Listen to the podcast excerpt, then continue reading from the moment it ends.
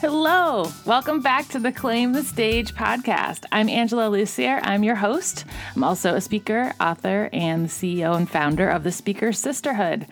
So, the Claim the Stage podcast is a podcast for women who want to be better public speakers and really kick ass in the world.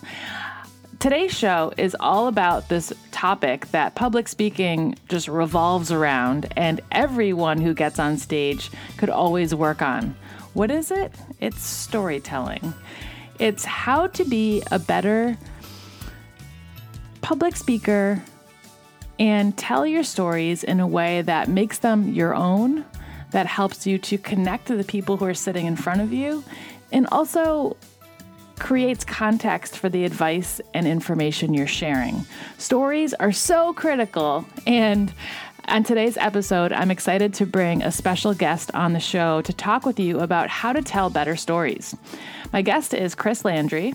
I've been friends with Chris for eight or nine years, and it's interesting the way we met. I want to just share the story really quickly because it was one of the first times in my life that I felt like I actually belonged somewhere. In 2008, you might know the author Seth Godin. He's one of my favorite people on the whole planet, and if I haven't talked uh, talked about him very much on the podcast yet, I will con- I will be talking about him more as time goes on because he is someone who has totally changed my life and the way I think about my business and myself and the way I show up in the world.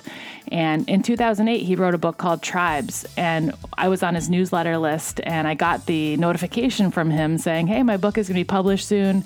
If you're one of the first 3,000 people to buy the book, I will add you to this private online community of people who also bought the book and you can meet them and talk to them and share ideas. And I was like, oh my God, I have to buy this book right now. I think I bought it like three seconds after I read that newsletter. I got into the online community and I needed that community more than I knew at that time because I was working in a job that was such a bad fit for me.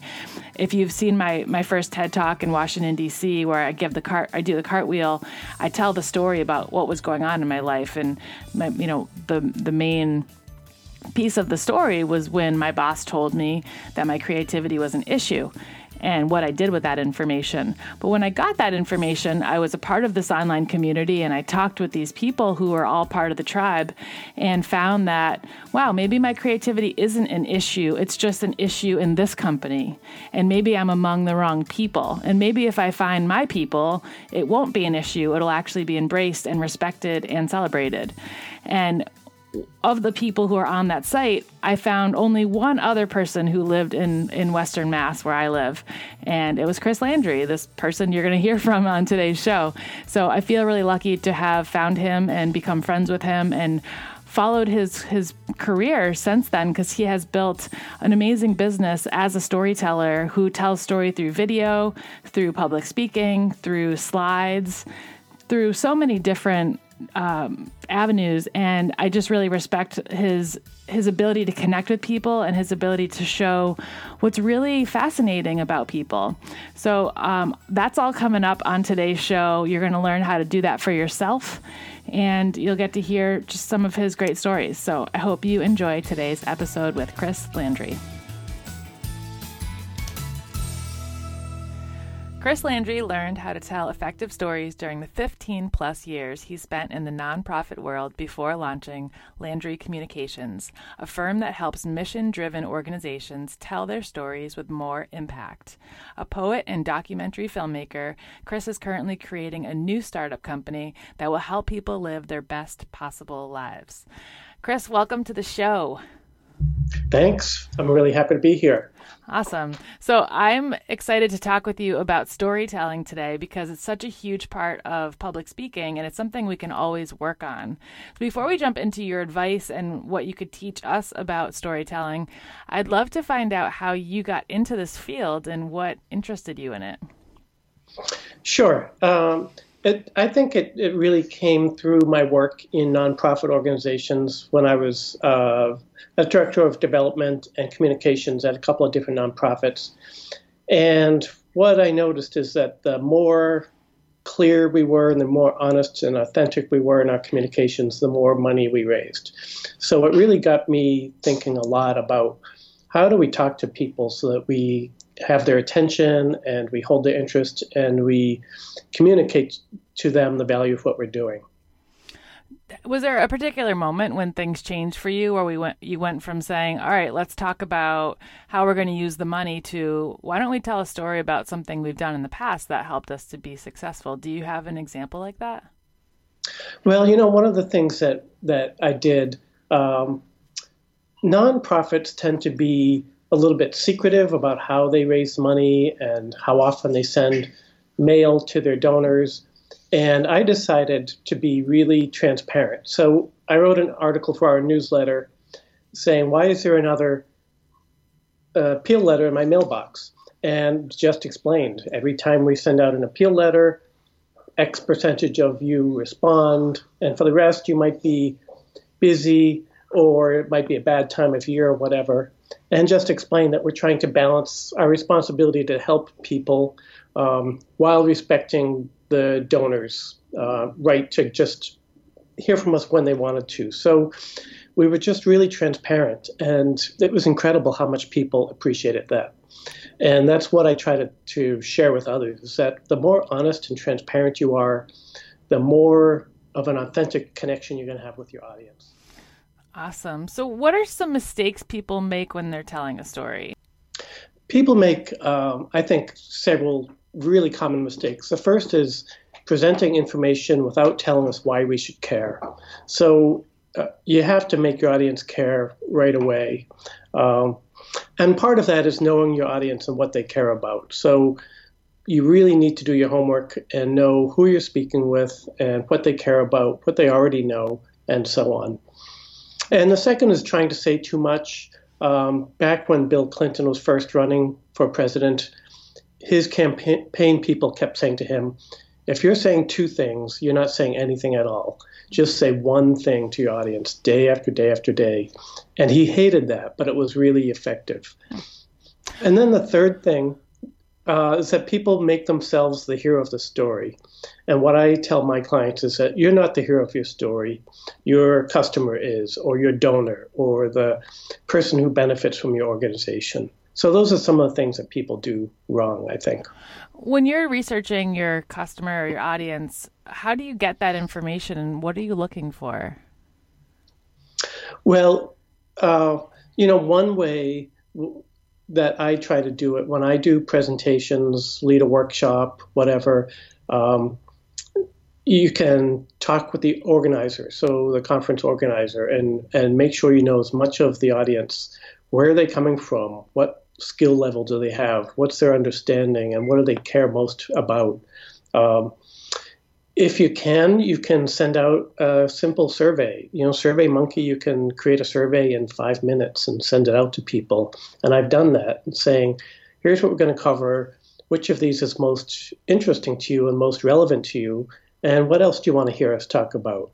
So when you do that in advance, you you can get up on the stage uh, in front of the room and have confidence that you know what the people care about, what they really want to hear from you. Mm-hmm. Awesome. can you tell us an example of a bad story and a good story and what, what makes them different? sure. I I kind of collect bad stories um, because it's uh, it's it's really common. So if you watch corporate uh, communications, you see this all the time. So first, let's talk about the three what I think are the three ingredients or three pillars of good storytelling. The first is authenticity is that we are real people and we really have a human connection with the audience. The second is integrity, that the story that we tell is backed up by real life. Um, and then the third is transparency. So we share um, our mistakes and our vulnerabilities. Um, and so bad examples happen all the time. Um, I mean, we saw it just last week with United Air and how they literally dragged a passenger off a plane. And then the CEO did this sort of half hearted apology for, quote, reaccommodating a passenger. I mean, just completely, completely tone deaf. Um, but, you know, there's, there's a kind of a hipster chocolate company called Mast Brothers Chocolate. They sell in Whole Foods and 10 or $12 for a chocolate bar. And their story was all about handmade chocolate, single origin, meaning that the beans came from one place. Um, and it turned out to not be a true story. And that was just really devastating to them. Um, and this happens again and again where people sort of invent a story that's really not true. and it's kind of like something you learned in kindergarten, but people, it happens every day. People tell something that is out of alignment with how the company or the individual operates. Um, okay, so I have, I have a bunch of questions about this. So you talked about authenticity sure. being a really important part of storytelling, and yep. newer speakers often say to me, "I want to be authentic in the way I tell stories, but I don't know if it comes across that way because I'm so nervous, or like I, I want to tell the story in an interesting way, and I don't know if my story is even interesting to begin with. So how do I make it sound great if I myself don't feel totally um, entertained by it?" Like, do you have any examples or um, advice for what to do when you're trying to be authentic, but you're just not sure where to begin? Sure. So, one thing that I like to say is um, think like a screenwriter. Think think about writing the movie script of your life. And if you watch any movie, any genre like romantic comedies, you in about five minutes you can tell oh yeah this is the structure of this story and this is how it's going to happen. There, it's a simple three act structure. So there's uh, a fork in the road and you as the protagonist have to choose which way you're going or you have to deal with a crisis and then there's a resolution. So look for that moment in your life or in your career where you were at that fork in the road because without um, that sort of drama or conflict or challenge, there really isn't a story, right? I mean, nobody wants to see a movie about a couple that meets and then everything goes smoothly. Like that would be so boring. Yeah. Yeah. I mean, it might be nice, right? But nobody wants to watch that. First, I mean, you have to you know, be the Hugh Grant guy stumbling along and making a big mistake, and then you have to speak up at the press conference and you know try to win her back, um, because that's what life is, right? It's all about those crisis moments or times when we thought our life was about this, and then we realized, oh, it's about that. So find that place in your life and make that the core of your story. But how do you find the confidence to tell those those difficult parts or the parts where you look bad because I, I don't know if you're not confident in yourself or in your your public speaking skills and you get up on stage and you tell a story about a big mistake you made or a time you failed I don't know like that sounds pretty scary so how do you do that how do you access the confidence to tell that story well, I mean, I think that you don't do it for the first time up on stage in front of a thousand people, right? You want to practice it. At least I hope not. Um, but so you want to practice it. And I think um, the speaking clubs that you are running and other opportunities like that are really wonderful, where you are in a supportive place and you get to tell story and get feedback and notice how people react. Are they bored? Are they interested? Are they leaning forward in their chairs? Do they have a lot of questions?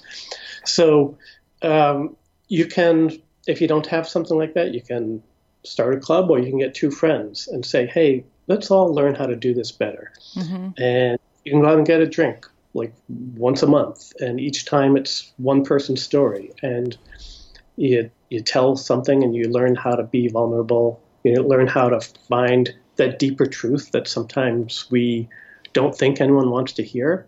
But, well, what happens if you go there? And what happens if you try it and you really make yourself um, open and you share that. See what happens in yourself and in your body, and see what happens in your audience.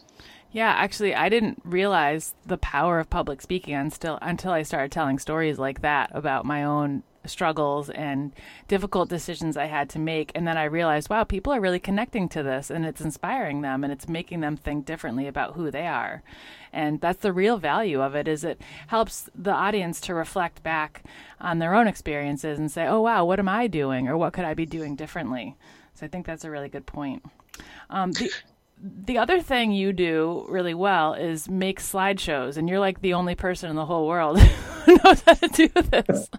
Because I'm sure everybody listening can remember at least one or a hundred different presentations they've seen with really bad slideshows. So I want to ask you to talk a little bit about how to build a good story through slides because it seems like a really hard thing to do. Sure. So thank you. Um, and it's it's fascinating to me because um, yeah, we have so much on the line, right? As Dan Pink says, we're all in sales now. So whether whenever we get in front of a boardroom or in front of an audience, we're trying to sell something, right? We're trying to sell a product or an idea or a policy or a behavior change. We're trying to sell something. We're trying to convince the audience to accept what we're saying and take some action. And time and time again, what we're saying is just completely undermined by terrible slides. So the first thing that I do with people is um, it's called GAME, G A M E, and that stands for goal, audience, message, and expression. So goal is what do I want them to do and know. Um, and so you want to think about what is the one thing that I want to have happen at the end of this presentation. Audience, as we've talked about, we need to really know them. What are their hopes and needs and, and aspirations and fears? Um, message is how do I make this relevant to them? How do I tell a story that resonates with the audience? And then expression is what's the best way to inform and inspire them? And that's where we get into slides. And um, so I think, you know, first of all, know why you're using them. There are a lot of people throughout history who have done really well without slides. Um, Jesus, for example. um, I don't think the Buddha ever used a PowerPoint deck. Um, so, How do so you think these you... figures got through life without PowerPoint, though? I, I know it's, it's, kind of astonishing, really. Um, you know that that the Buddha wasn't sitting in an airport um, frantically working on his slides. Uh, yeah, just talk about inner peace. So, so know why you're using them. Why are you using them? Are you using them as a crutch? Are you using them as your notes so that you don't forget what to talk about? If that's why you're using them, you're doing a disservice to yourself and your audience. Um, they are not there for you. They should be there to support your story, not to replace it. So if your um, slides are full of words, if they're bullet point after bullet point, and much worse, if you're reading them, then you're better off without slides. So what? So what does a good slide look like? Just an example of one. I, mean, a good slide is is one that advances the story, and so a story basically needs to do two things. It needs to um, reach our heads, and it needs to touch our hearts, right? So we look for um, making a, a, rational connection, an emotional connection with the audience. So instead of 10 bullet points, um, you might just have an image and one or two words, or maybe no words. Um, so it's it's something that helps the audience fill in um, between the lines of what you're saying. Mm-hmm.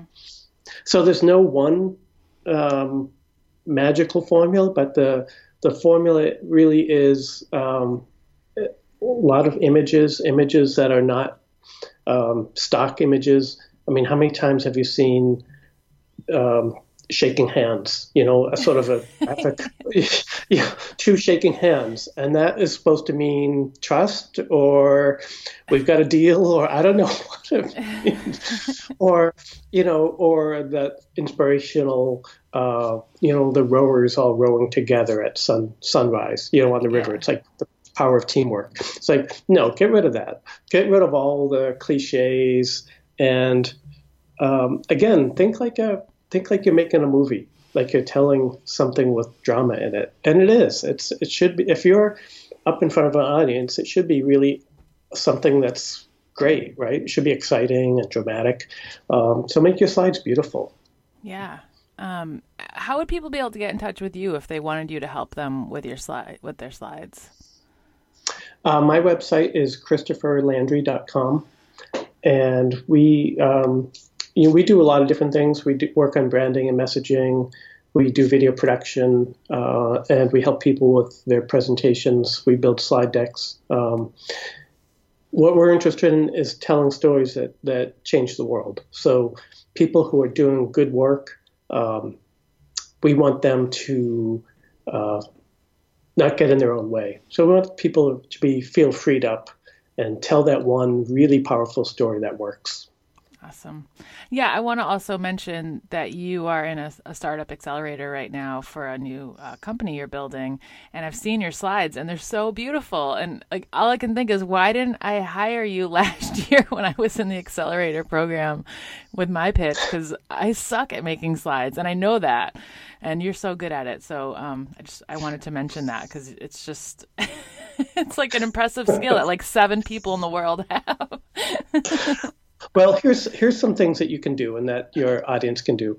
Um, there are some really great books. Presentation Zen is a really wonderful book, um, and actually some of my slides are in that book. But that's not why I recommend it. It's just really he has a great way of explaining how to communicate visually. Mm. Um, but another thing that you can do right now is is flip through a magazine, the New Yorker or some nice magazine and look at the ads and see how they're constructed, see how the words and images are working together, and and look at them and say, is that how my slides look? Are my slides clean and elegant and to the point? Do they convey the point really quickly without people having to read the fine print? Uh, so that's a kind of a fun exercise you could do. So you could take an existing slide deck and you could open up the ads from the New Yorker. And just for practice, you could say, okay, I'm going to turn these 10 slides into 10 ads that I would want to see in a magazine. Oh, that's a good. That's a. That sounds like a fun exercise. Actually, I would probably. Yeah, I think to, so. Yeah.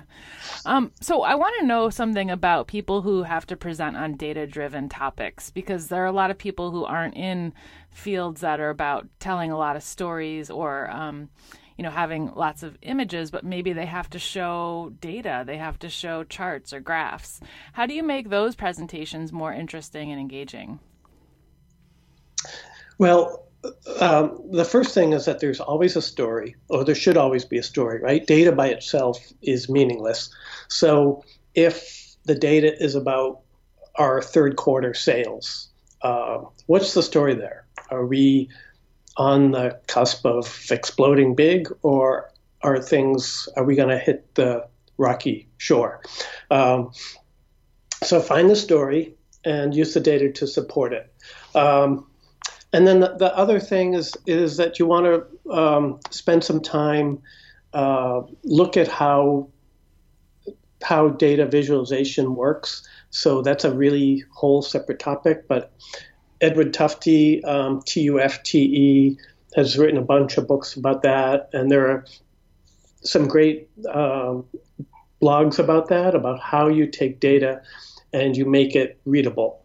And and really, the basic rule is anything that doesn't help people understand the data should go. Um, instead of having the whole spreadsheet on your slide, how about just turning the the top line numbers into a simple, clean graph and hand out the spreadsheet after the presentation. So there are ways like that where you can you can get the message across without confusing people and bring the whole thing to a stop. That's great. Okay, so really, as a presenter, you have to really understand what you want to convey before you start putting all these slides together with tons of information. Because the audience can only can only retain so much. So making it really simple and easy to understand is the key, and then kind of work backwards from there. Yes, absolutely. That's why we use that game process. So the goal, the audience, the message, and the expression, and and what you want to do is make the outline. Uh, you don't want to just open up Keynote or PowerPoint and start making slides. Um, that's just really not the best way to go about it. The best way is to to write down what your goal is. What are the three takeaways you want? Uh, and then build the outline. So here's how the story starts, and here's how it ends, and here's everything in between. Then you can transfer that to the to the slide deck. Gotcha. Another comment I often hear from new speakers is I don't have any stories to share. No, I've never done anything interesting. like, why would anyone care about anything I've ever done? I'm just going to share advice and help people.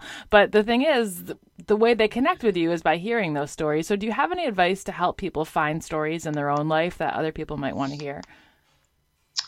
Uh, you know, I think we all have stories, and so if if there's advice that's meaningful to you that you want to share with others, well, talk about how it applied to you.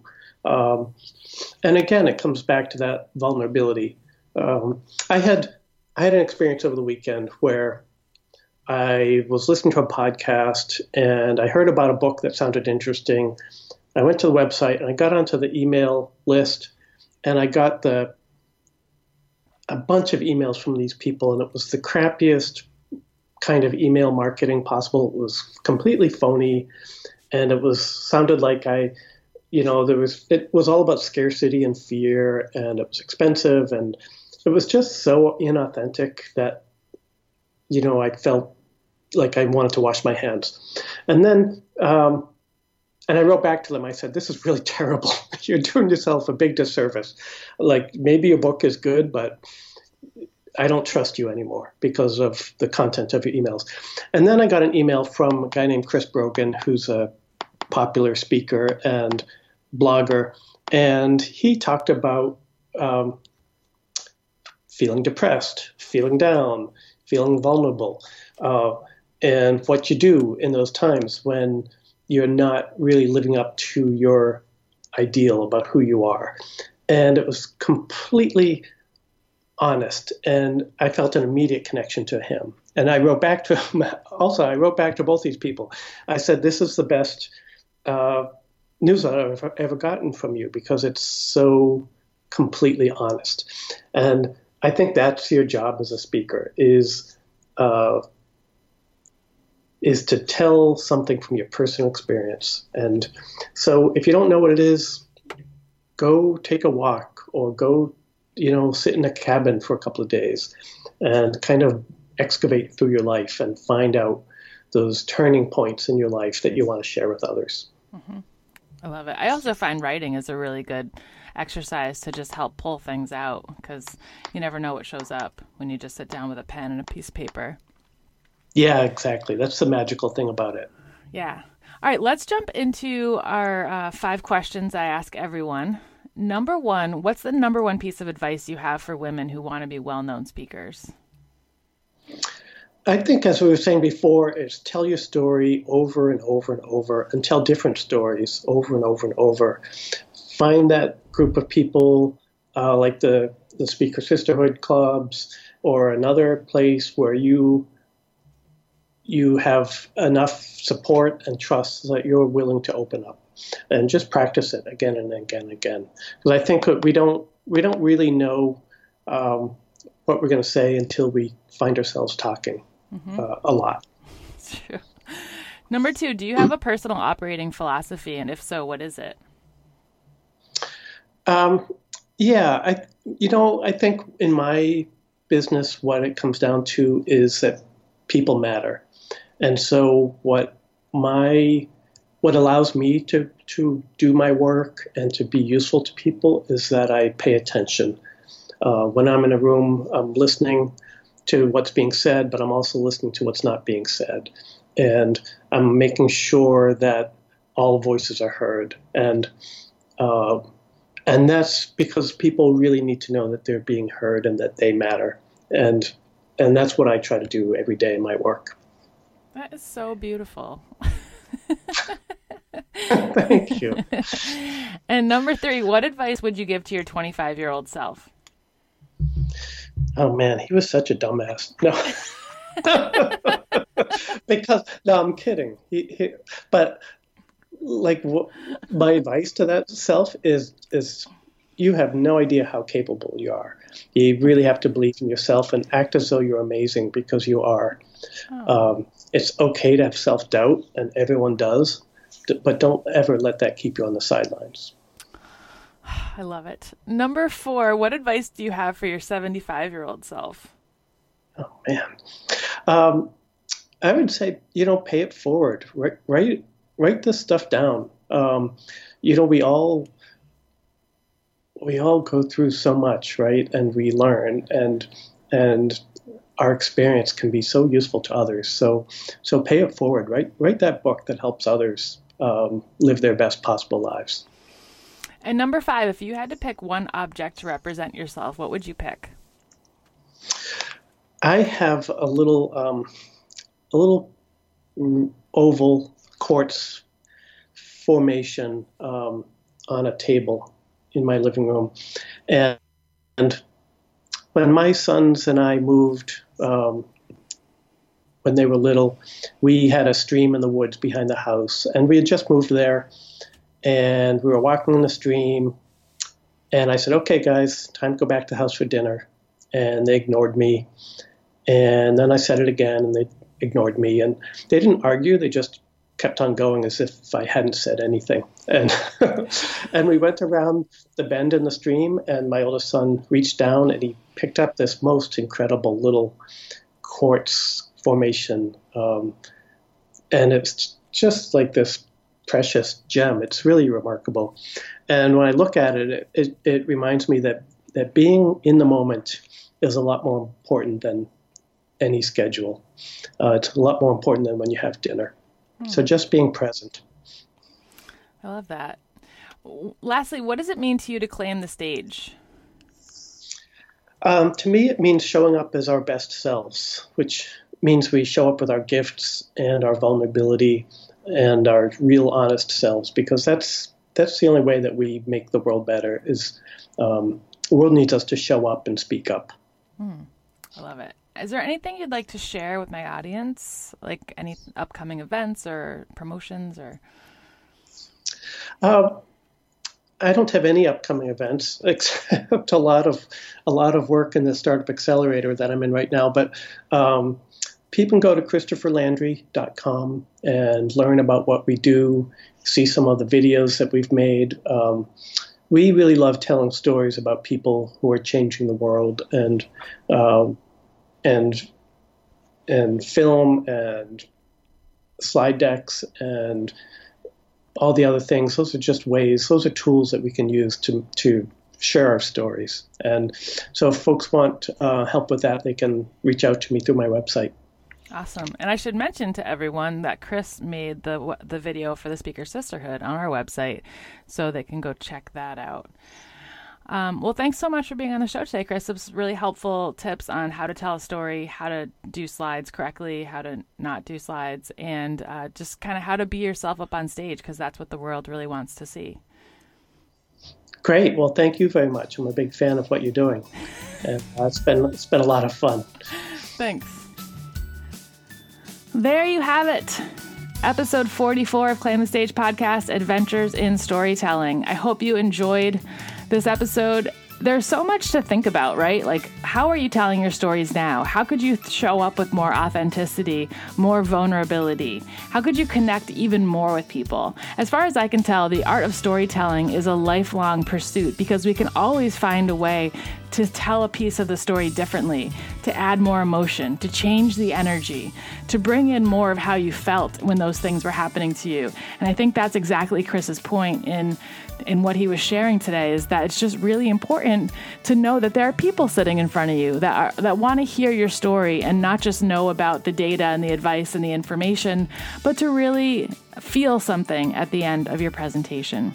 So I hope you take some really good tidbits away from today's episode. Start practicing those stories. And as always, stop waiting, start creating. I'll see you next time.